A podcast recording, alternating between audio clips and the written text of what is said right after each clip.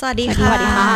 พบกับพวกเรารายการพอดแคสต์คิดก่อน เพราะความจริงไม่ได้มีเพียงหนึ่งเดียว อยู่กับแก๊กเอมและเตยเหมือนเดิมนะคะสำหรับวันนี้เป็น episode ที่ 3 หัวข้อที่เราจะมาพูดกันในวันนี้ก็คือ based on true story อืม เราเคยได้ยินคำว่า based on true story จากอะไรบ้างอะหนัง ภาพยนตร์นิยายละครภาพยนตร์กับหนังไม่เหมือนกันตรงไหนเออส่วนมากก็เป็นแบบนิยายหนังอะไรอย่างงี้เนาะแล้วก็เราก็รู้สึกว่ามันเป็นคำแบบ มันเป็น marketing ที่ดีอะ มันทำให้คนสนใจอืมมาก ๆ ซึ่งเราก็เป็นหนึ่งในนั้น ก็คือเราไปอ่านหนังสือที่ชื่อว่า The Tattooist of Auschwitz ซึ่งพูดถึงคนยิวที่เป็นช่างสักในค่ายกักกันเอาช์วิทซ์ ซึ่งหนังสือภาษาไทยมีแปลด้วย ชื่อน่าจะชื่อแบบช่างสักแห่งเอาช์วิทซ์หรืออะไรประมาณเนี้ย ซึ่งมันมันมาจากว่าคนเขียนอะไปสัมภาษณ์ คนที่เป็นช่างศักดิ์จริง ๆ เนี่ยแหละ แล้วก็ แล้วก็เขียนแต่งออกมาก็จะมีเรื่องแบบโรแมนติกข้างในนั้น เพราะว่าเขาก็ไปเจอแฟนเขาในนั้นอะไรเงี้ยแล้วมันก็ดังแบบหนังสือมันก็ดังมากเราทีเนี้ยมันก็มีคนสนใจ อยากให้เขียนภาคต่อที่เกี่ยวกับตัวละครอีกตัวละครหนึ่งในเรื่อง ซึ่งเป็นเพื่อนสนิทของนางเอกอืมทีเนี้ยคนด้วยความที่คนนั้นเขาตายไปแล้วอะคือคนเขียนเขาก็ไปทำรีเสิร์ชนั่นแหละ แล้วก็เหมือนแบบเบสไอเดียจากสิ่งที่เขาเคยคุยกับช่างศักดิ์มา แล้วก็เหมือนเขียนมาเขียนมามันก็หนังสือมันเขียนดีมากเลยนะ แบบแล้วทีเนี้ยพอออกมาปุ๊บก็มีกระแสโต้กลับมา มีทั้งคนที่แบบ question ว่าสิ่งนี้มันจริงแค่ไหน อะไรเงี้ยแล้วมันก็มีคนแบบนักนักวิจัยแบบนักวิชาการออกมาพูดว่าแบบเออเรื่องแบบนี้มันไม่น่าเกิดขึ้นได้ แบบ ทหารนาซีระดับสูงจะไปแบบได้กับผู้หญิงยิวได้ยังไงหรืออะไรเงี้ย แล้วก็มันก็มีพวกญาติญาติของเขาที่ออกมาวิจารณ์ว่าแบบเนี่ยเขียนไปอย่างเงี้ย มันทำให้แบบญาติเขาเสื่อมเสียชื่อเสียงนะอะไรเงี้ย มันก็เลยทำให้เรารู้สึกว่าแบบ เออว่ะแล้วมันจริงแค่ไหนวะ เพราะว่าสุดท้ายแล้วอะคนแต่งอะก็ออกมาแบบ ออกมาพูดว่าแบบ อืมแต่นี้มันก็เป็นนิยายไง เราแบบก็ยังยืนยันว่าแบบ สิ่งที่ฉันเขียนมา ก็ได้รับมาจากแบบคำให้สัมภาษณ์คนนั้นคนนี้ เออ ก็คนนั้นเขาพูดอย่างเงี้ย ฉันก็เขียนตามนี้ เออแบบอะไรเงี้ย แล้วมันก็ยังเป็นแบบนิยายอยู่ หลังจากนั้นเราก็ไปอ่านอีกเล่มหนึ่งที่ชื่อว่า The Librarian of Auschwitz ซึ่งก็พูดถึงยิวเหมือนกัน พูดถึงเด็กผู้หญิงคนหนึ่งที่ได้รับหน้าที่ดูแลหนังสือ ซึ่งถือเป็นสิ่งต้องห้ามของค่ายกักกันอะนะ เออแล้วก็เขาก็บอกว่าอันเนี้ยมันก็มาจากบทสัมภาษณ์ของตัวจริงจริง ๆ ของผู้หญิงคนนี้ที่ชื่อว่าเอดิต้าทีเนี้ยเราก็แบบอ่านใช่ปะก็แบบเออสนุกแบบเราก็จินตนาการตามอะเพราะว่าด้วยความที่ว่ามันโปรยมาว่าแบบ based on true story ของคนคนเนี้ยก็ก็คิดไปว่าแบบ เออมันก็คงจริงแหละ เออแบบโหเป็นเรื่องเป็นราว ทีเนี้ยมันก็เพิ่งมีหนังสืออีกเล่มหนึ่งออกมา ซึ่งเป็นบันทึกความทรงจำของผู้หญิงคนนี้ ที่ชื่อเอดิตาเนี่ย คือหนังสือชื่อเรื่องว่า Delayed Life ซึ่งเขาก็พูดถึงแบบไม่ใช่แค่ช่วงในค่ายกักกัน แต่ว่าเป็นช่วงก่อน แล้วก็ช่วงหลังที่เขาออกมาจากค่ายกักกันด้วยก็แบ่งเป็นสาม part ซึ่งในหนังสือนิยายอะ่ะมันมันโฟกัสเฉพาะ part สองที่เขาอยู่ในค่ายกักกันเท่านั้น แล้วที่เนี้ยมันมันค่อนข้างเถามันต่างกันเยอะขนาดนั้นไหมอะ่ะก็ไม่ แต่ว่ามันก็อยู่ที่แบบตัว รายละเอียดเล็ก ๆ น้อยๆ อย่างแบบเราก็รู้สึกว่าในนิยายอะมันบรรยายเยอะกว่า อย่างเช่นแบบช็อตช็อตที่พ่อนางเอกตายอะก็ดราม่ามากมายนั่นนี่ แต่ว่าจริง ๆ แล้วในเมมัวของเขาอะเขียนประมาณสองหน้า ไม่เกินว่าแบบไปหาพ่อแล้วก็แล้วก็ปลุกแล้วก็อะพ่อป่วย เสร็จแล้วอีกวันหนึ่งก็อยู่ๆก็รู้สึกแบบสะดุ้งตื่นมาตอนกลางคืน แล้วก็รู้สึกใจหายๆหน่อยก็อ้าพ่อตายแล้วอะไรเงี้ยเออ ซึ่งแบบ เราก็เลยแบบไปหาอ่านบทวิจารณ์ของหนังสือสองเล่มนี้อะไรเงี้ย สุดท้ายก็คือคนแต่งอะก็ออกมาเขียนว่า อันเนี้ยมันเป็น inspired by เรื่องของผู้หญิงคนนี้ ฉะนั้นอะมันก็จะเขาไม่ได้เอาแค่เรื่องของผู้หญิงคนนี้มาอย่างเดียว แต่เขาอะเอาเรื่องของตัวละครอื่น ๆ ที่เกี่ยวกับเรื่องเนี้ยเข้ามาด้วย เออ ซึ่งสุดท้ายแล้วอะมันก็เลยทำให้เราแบบสงสัยว่า แล้วมันมีเรื่องไหนจริงหรือเรื่องไหนไม่จริงวะ ราะว่าในหนังสือมันก็ไม่ได้บอกไว้ว่าแบบ วงเล็บตรงนี้แต่งนะจ๊ะเออ ซึ่งแบบเราก็เลยรู้สึกว่าหนังสือนิยาย based on true story หรือว่าละครอะไรเงี้ย มันมีมันมีหลายระดับมากอืมมันมีตั้งแต่ว่าเอาเรื่องของคนคนนั้นมาทำอย่างแบบ Wolf of Wall Street อะไรเงี้ย หรือว่า Social Network อืมที่แบบเอาเรื่องเขามาทำเลยอืมเราก็รู้สึกแล้วมันก็มีอันที่เอามาแต่เหตุการณ์หนึ่งหนึ่งเช่นแบบเพ อะไรเงี้ย หรือว่าไททานิกเองก็ตาม เออแล้วก็มันก็จะมีแบบสิ่งที่แค่ยืมมาเฉพาะเป็นแบ็กกราวฉากหลังของเรื่องเรื่องนั้นเท่านั้น อย่างแบบสี่แผ่นดินก็ใช่ เออ ซึ่งแบบมันมันอาจจะไม่ได้ให้ความจริงทางประวัติศาสตร์เยอะขนาดนั้นก็ได้อะทีนี้เรามาดูฝั่งละครบ้างแบบ ละครที่เราอยากยกตัวอย่าง อันนี้คือเป็นละครที่เคลมว่าเป็นละครอิงประวัติศาสตร์ แล้วก็ในช่วงช่วงหนึ่งเนี่ยมันสามารถสื่อถึงเหตุการณ์อะไรบางอย่างได้ในในสังคมณตอนนั้น ละครที่เราตัวยกตัวอย่างก็คือละครเรื่องระยากุหนิง ละครเรื่องนี้เนี่ยเป็นละครที่ฉายออกอากาศเมื่อตอนปี 2551 ซึ่งตรงกับรัฐบาลสมัยพลเอกสุรยุทธ์จรานนท์แล้วก็ในช่วงนั้นเนี่ย มีเหตุการณ์ความรุนแรงใน3จังหวัดชายแดนภาคใต้ แล้วก็บวกกับนโยบายอ่าเกี่ยวกับรัฐตอนนั้นในเรื่องในด้านความมั่นคงก็คือการต้องการสร้างความสมานฉันท์ให้เกิดขึ้นภายในประเทศ ทีนี้เรามาดูฝั่งของละครรายากุหนิงบ้างว่าเนื้อเรื่องคืออะไร เนื้อเรื่องคือคร่าวๆเลยเนี่ยเป็นเรื่องเกี่ยวกับแคว้นปัตตานี ซึ่งอยู่ในในช่วงร่วมสมัยเดียวกันกับสมัยพระเจ้าประสาททองของของสมัยอยุธยา เนื้อเรื่องคือต้องการจะอ่า แสดงให้เห็นภาพรวมๆของแคว้นทั้งสองแคว้นที่มีความสัมพันธ์อันดีกันมา ระหว่างปัตตานีแล้วก็ก็แคว้นอยุธยา แล้วก็ในเรื่องก็จะมีตัวละครที่เป็นตัวละครที่มีตัวตนจริงในประวัติศาสตร์ แล้วก็มีตัวละครที่ผู้เขียนเองเนี่ยยอมรับว่าได้ได้เสริมสเสริมสร้างจินตนาการของตัวเองเข้าไปด้วย เพื่อให้ละครนั้นมีมิติมากขึ้น ละครตรงนี้มีคอน FLICT ที่ที่ที่น่าสนใจก็คือว่า ผู้เขียนเองเนี่ยอย่างที่บอกไปว่ายอมรับว่ามีบางส่วนที่จินมาจากจินตนาการของตัวเอง แต่ในขณะเดียวกันเนี่ยผู้เขียนเองก็บอกว่ามีความน่าเชื่อถือทางประวัติศาสตร์ค่อนข้างสูง เพราะว่าหนึ่งคือตัวเองได้ไปปรึกษากับนักวิชาการทางประวัติศาสตร์ทางด้านที่เกี่ยวกับแคว้นปัตตานีโดยตรงสองก็คืออ่าละครเนื้อเรื่องต่างๆ แล้วก็อ่าตัวละครที่ใช้ในประวัติศาสตร์หลายหลายหลายตัวตัวละครเนี่ย มีตัวตนจริง ๆ แล้วก็มาจากประวัติศาสตร์ท้องถิ่นจริงอืมซึ่งถ้ามันเขียน topic อะไรแบบนี้ที่มันค่อนข้าง sensitive อะอืมมันก็ควรมันก็ควรมี research รองรับระดับหนึ่ง ใช่คือคือผู้เขียนอะอ้างเลยว่ามี research อ้างมา แล้วก็บอกว่าอ่านักวิชาการเนี่ยได้พะได้พิสูจเหตุการณ์ทั้งหมดที่ที่ที่ตัวเองเขียนลงไปแล้ว แต่ว่าในขณะเดียวกันเนี่ย ถ้ามองลงไปอีกทีหนึ่งก็คือ ประวัติศาสตร์จริง ๆ ประวัติศาสตร์ท้องถิ่นตรงนั้นเนี่ย มันมีนักวิชาการที่ออกมาบอกว่า ดูละครนี่เป็นละคร ละครเรื่องนี้ถึงแม้ว่าจะเขียนว่าอ้างอิงประวัติศาสตร์ แต่อย่างที่บอกไปผู้เขียนไม่ได้บอกว่าตรงไหนบ้างที่จริงหรือไม่จริง อืมแล้วก็ตัวละครที่อย่างที่บอกคือเสริมเข้าไปเพื่อสร้างมิติเนี่ยก็ไม่ได้บอกว่ามีตัวละครไหนบ้าง อืมซึ่งประวัติศาสตร์มันก็อยู่ที่การตีความด้วยแหละ ว่ามองจากมุมไหนอะไรเงี้ยอืมแล้วก็ถ้าเกิดมาเทียบกับอ่า ภาพยนตร์อีกเรื่องหนึ่งที่หลายคนอาจจะคุ้นหู อย่างเช่นละภาพยนตร์เรื่องปืนใหญ่และจอมสลัด คือเรื่องเนี้ยเกิดในช่วงเดียวกัน หมายถึงว่าออกฉายอากาศออกออกอากาศในช่วงในช่วงเดียวเดียวๆกันคือปีเดียวกันเลยเหรอ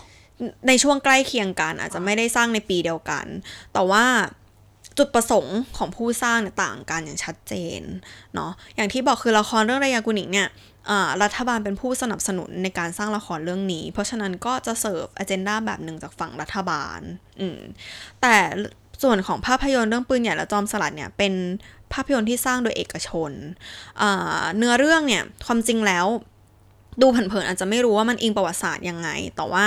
ในถ้าถ้า จากมุมของผู้สร้างแล้วเนี่ยเขาบอกว่าเป็นเป็นอ่าการนำดึงประวัติศาสตร์ท้องถิ่นของแคว้นปัตตานีของของ Queen of ปัตตานีเอามาใช้อ่าแล้วก็มีการใส่ความเป็นแฟนตาซีเข้าไปเพื่อให้แบบดูง่ายแล้วก็แบบอ่าเสริม เขาเรียกว่าอะไรเหมือนสร้างมาเก็ตบางอย่างสำหรับคนที่ชอบเสพด้านแฟนตาซีแบบนี้ เราอาจจะแบบทำให้มันประเด็นมันไม่เซนซิทีฟขนาดนั้น ใช่ แล้วก็ในส่วนของผู้สร้างภาพยนตร์เนี่ย มี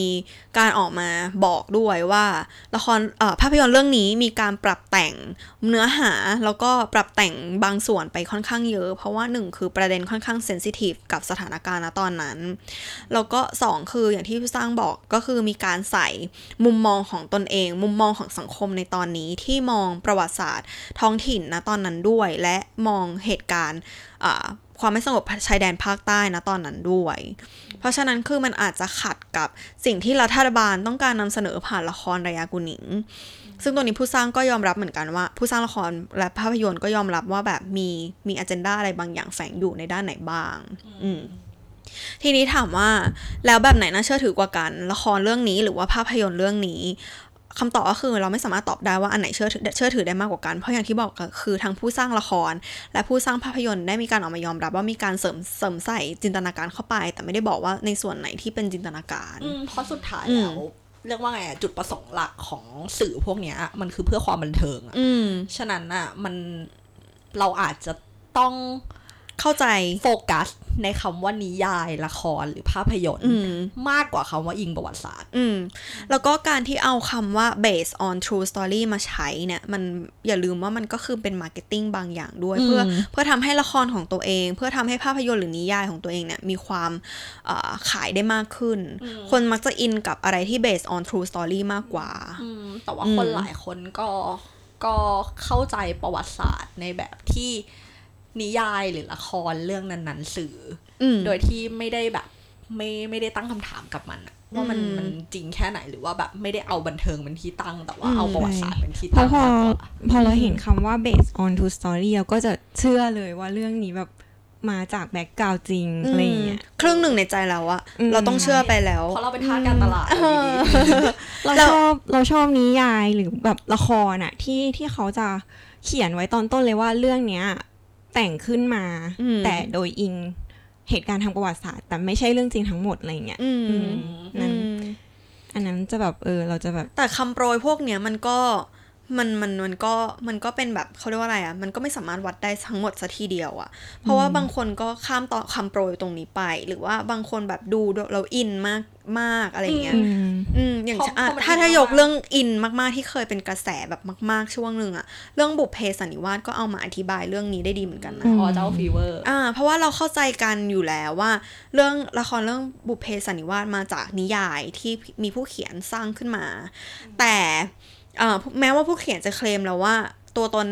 ของละครอะไรเงี้ยเป็นเรื่องสมมุติ แต่มีการใช้ฉาก background หลังเป็นเหตุการณ์ที่เกิดขึ้นจริงในประวัติศาสตร์เราก็ใช้ตัวละครจริงด้วย อืมเพราะฉะนั้นคือคนมันก็ถ้าเกิดบางคนน่ะไม่ได้ไม่ได้แบบ aware ตรงนี้มากพอก็อาจจะเชื่อทั้งหมดไปเลยก็ได้ อืมอย่างเช่นกรณีของฟอลคอนที่อืมเป็นภาพจำที่เป็นฝรั่งเป็นตัวโกง เป็นตัวร้ายในเรื่อง ซึ่งมันอาจจะไม่ใช่ทั้งหมดของฟอลคอนเขาอาจจะมีด้านอื่นๆอีกในทางประวัติศาสตร์จริงเรารู้สึกว่าแบบสิ่งที่เขาให้มาก็คือเก่งอะแต่ว่าไม่ดีมากอบโกยผลประโยชน์อะไรเงี้ย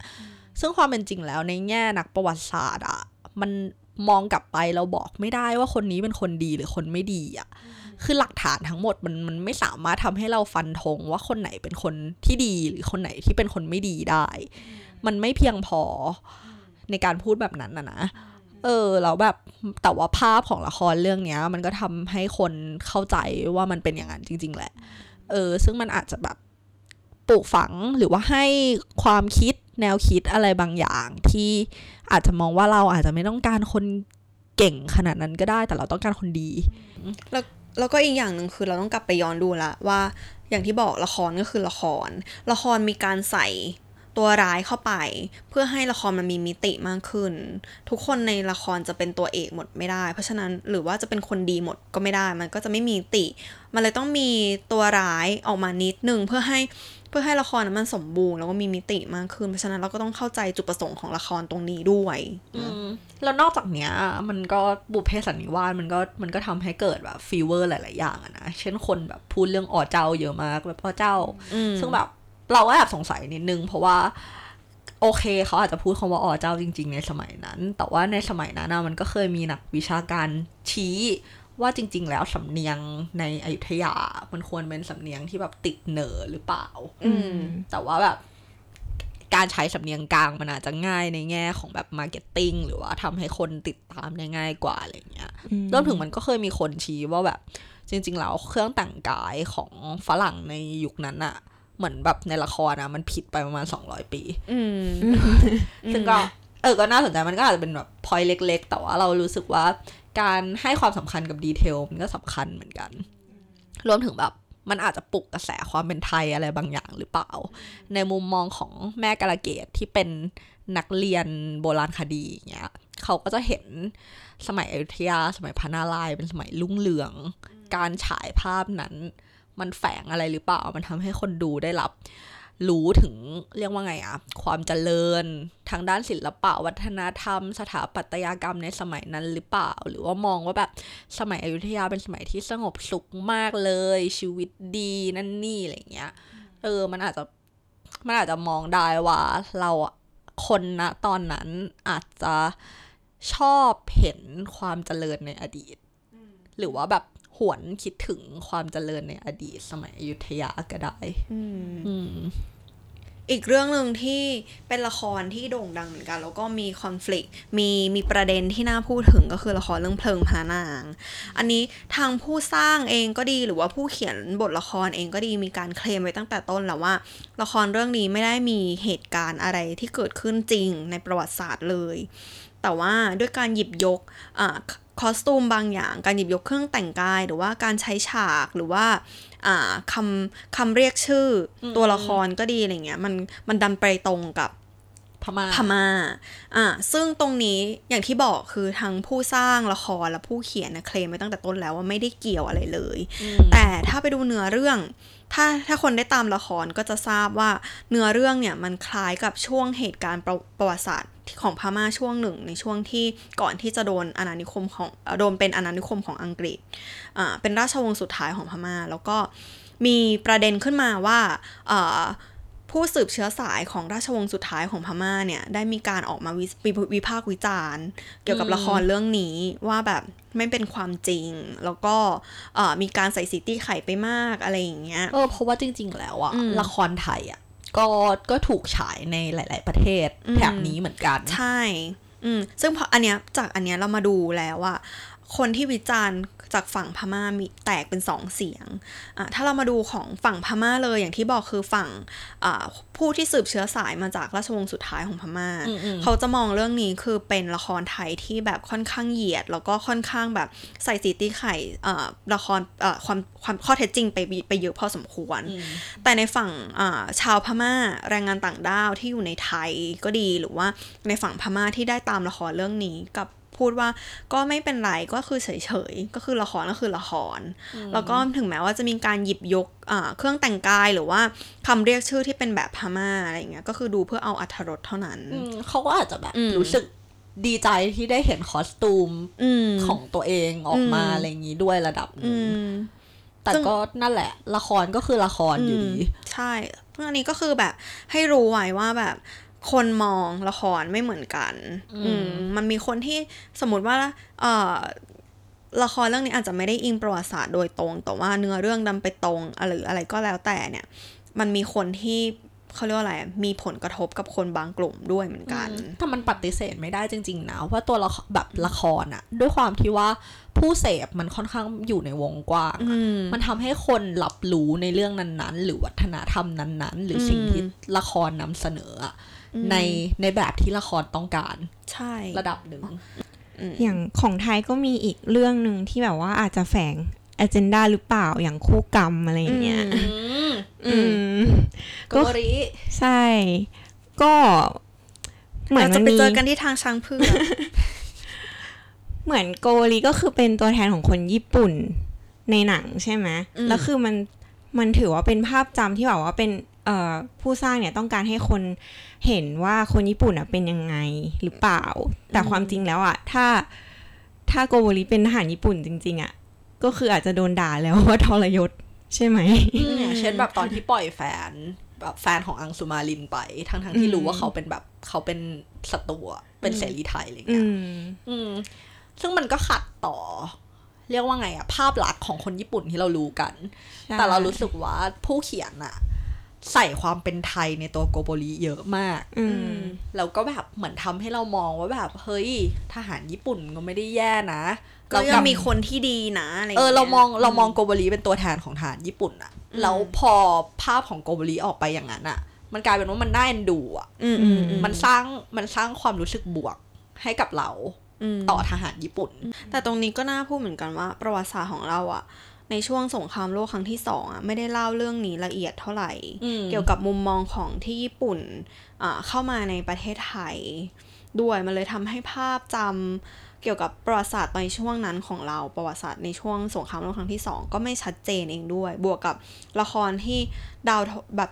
โทนมันโทนของคนญี่ปุ่นที่ที่ออกมาภาพลักษณ์ที่ออกมา มันดูไปทางโกโบริด้วยอะอืมอืมอืมมันเลยเพราะว่าแบบทำให้ ถึงในละครมันจะมีฉากแบบอย่างเช่นแบบฉากกรอกน้ำมันอย่างเงี้ยอืมแต่สุดท้ายแล้วอะก็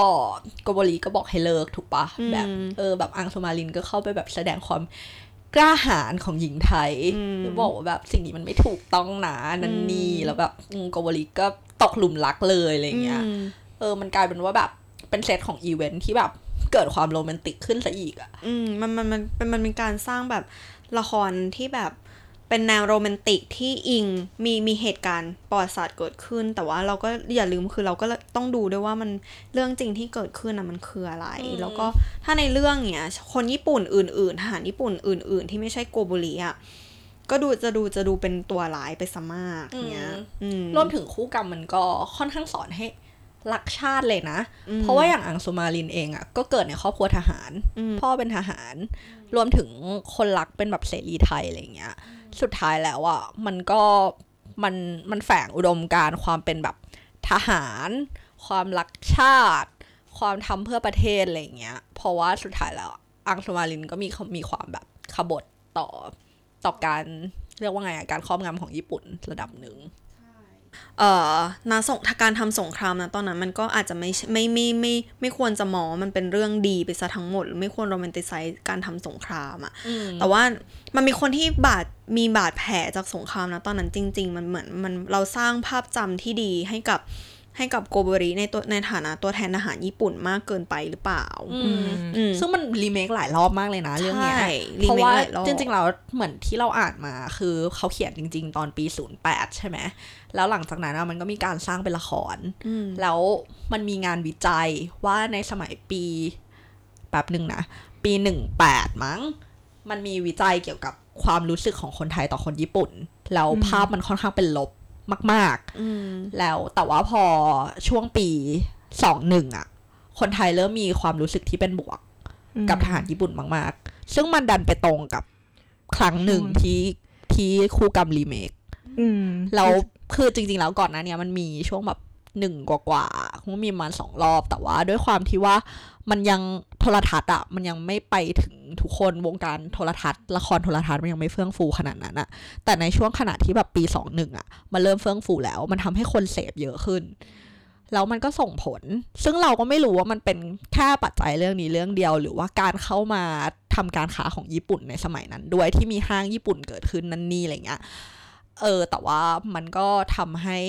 ภาพลักษณ์ของคนญี่ปุ่นต่อคนไทยอะ่ะอืมมันดีขึ้นอืมอืมคืออันนี้เราไม่ได้ออฟเฟนนะว่าแบบเราดูละครแล้วเราต้องแบบจำไว้นะว่าคนญี่ปุ่นเคยทำอะไรไว้อะไรเงี้ยเราไม่ใช่อย่างนั้น แต่ว่าเราต้องการที่จะแบบบอกว่าละครเนี่ยคือควรดูให้เป็นละครอืมจะมาใช้อ้างอิงว่าในสมัยนั้นน่ะทุกคนเป็นแบบอังสุมารินเงี้ยก็ไม่ได้อืมหรือจะมาบอกว่าแบบเออมีคนญี่ปุ่นที่ดีนะ อืมหรือเราควรจะแบบ ไม่ควรจะแบบจัดอะไรอย่างเงี้ยเราไม่ควรจะไม่ไม่ควรจะแบบดึงประเด็นนี้เข้ามาอืมเนาะแต่เราก็รู้สึกว่าสิ่งที่เราได้จากหนังหนังสือเล่มนี้นิยายเล่มนี้หรือว่าละครที่เอามารีเมคหลายรอบภาพยนตร์อะไรเงี้ยอืมเราก็รู้สึกว่าเรา มันเป็นการเมโลอืมโทนของทหารญี่ปุ่นอืมให้มันแบบให้มันซอฟต์ลงเบาลงอืมว่าแบบเฮ้ยเขามีความเป็นคนเหมือนกันนะอืมอะไรเงี้ย ซึ่งถามว่ามัน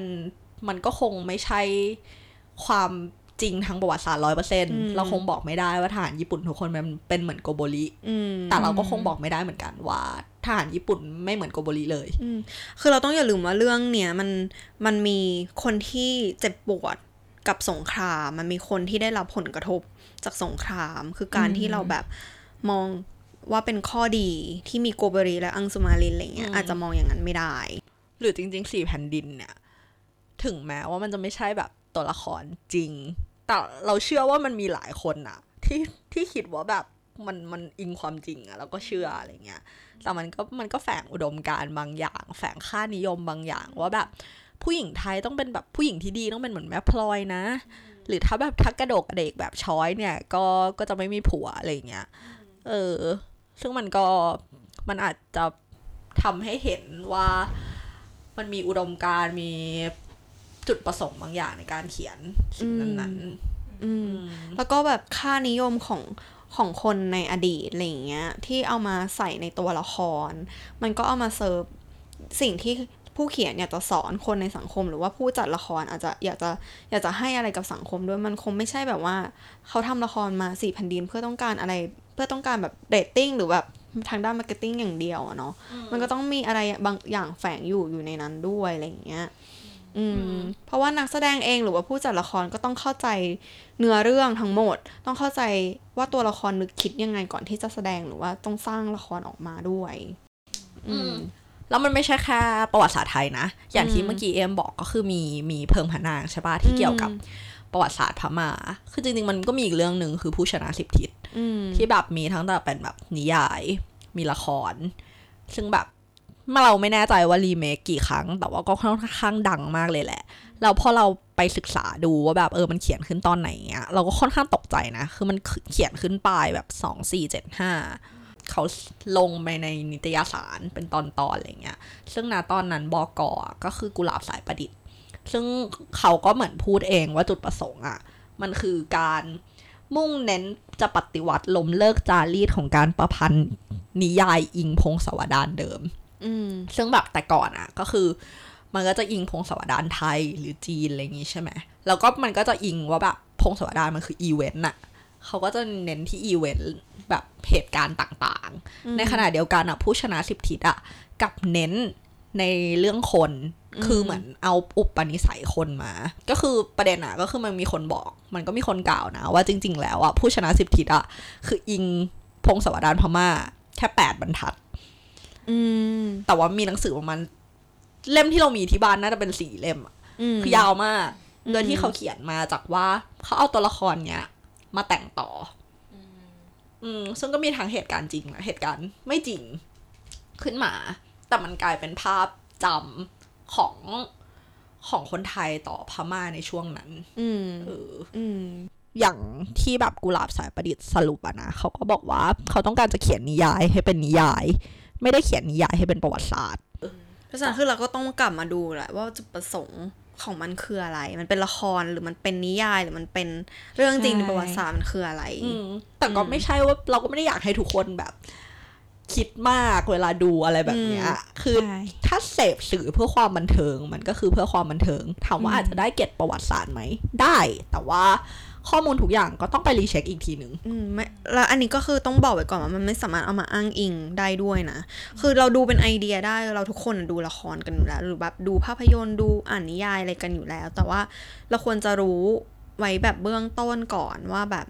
มีจุดประสงค์อะไรในของผู้เขียนบ้าง หรือว่าเราต้องการอยากรู้อะไร เสพในด้านแบบอิ o t ชัน a ลหรือหรือต้องการอะไรอะไรอย่างเงี้ยอืมอืมเราในแง่ความน่าเชื่อถือทางประวัติศาสตร์อะ ละครนิยายอิงประวัติศาสตร์หรืออะไรพวกเนี้ยมันไม่สามารถใช้เป็นหลักฐานทางประวัติศาสตร์ได้อืมเพราะมันคือนิยายอืมมันคือเรื่องแต่งอืมไม่ว่ามันจะอิงจากบุคคลจริงหรืออะไรแค่ไหน มันจะมีการใส่อารมณ์ใส่ทุกๆอย่างไปใช่เพื่อความบันเทิงอืมฉะนั้นน่ะ มันนับเป็นหลักฐานทางประวัติศาสตร์ไม่ได้อืมต่างจาก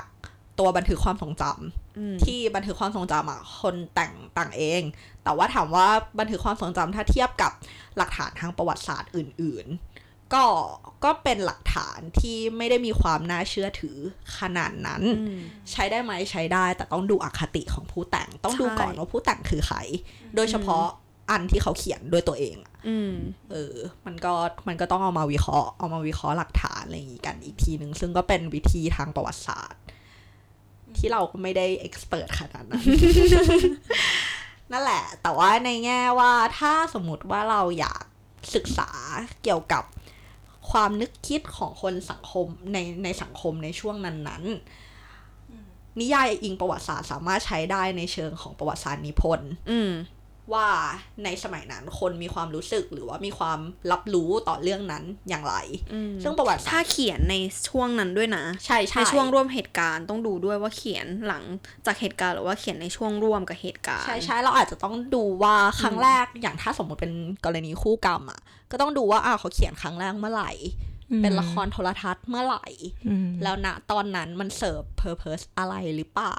อืมมันมี hidden agenda อะไรที่ทำให้เขาเขียนสิ่งนี้ออกมาอะไรเงี้ยอืมอืมซึ่งสุดท้ายแล้ว นิยายก็ยังคือนิยายอยู่ดีอืมแม้ว่า ก็คือต้องยอมรับว่าคนก็อาจจะได้รับประโยชน์จากนิยาย พวกนี้ทำให้เห็นภาพของของช่วงเวลานั้นๆมากขึ้นอืมแต่มันไม่ได้น่าเชื่อถือขนาดนั้น อือืมม โอเคสำหรับวันนี้เราก็ยกตัวอย่างละครภาพยนตร์นิยายมากมายที่มีทั้งไทยและต่างประเทศ ใครสนใจไปอ่านดูต่อได้ ใช่อืมที่แบบเราเอามาเกี่ยวข้องกับประเด็นของเราก็คือ based on true story ถ้าเกิดสมมติว่าใครสนใจเรื่องไหนไปอ่านต่อแล้วมีหัวข้อไหนที่น่าสนใจหรือว่ามีนิยายละครภาพยนตร์อะไรที่น่าสนใจเอามาพูดคุยกัน ก็สามารถทิ้ง comment ไว้แล้วเดี๋ยวพวกเราก็จะมาอ่านสำหรับวันนี้ episode ที่ 3 based on true story จบแต่เพียงเท่านี้อย่าลืมกดไลค์กดแชร์กด subscribe ช่องของพวกเรา แล้วก็ episode หน้าจะเป็นเรื่องอะไรเป็นหัวข้ออะไรอย่าลืมติดตามชมนะคะสำหรับวันนี้ขอบคุณและสวัสดีค่ะ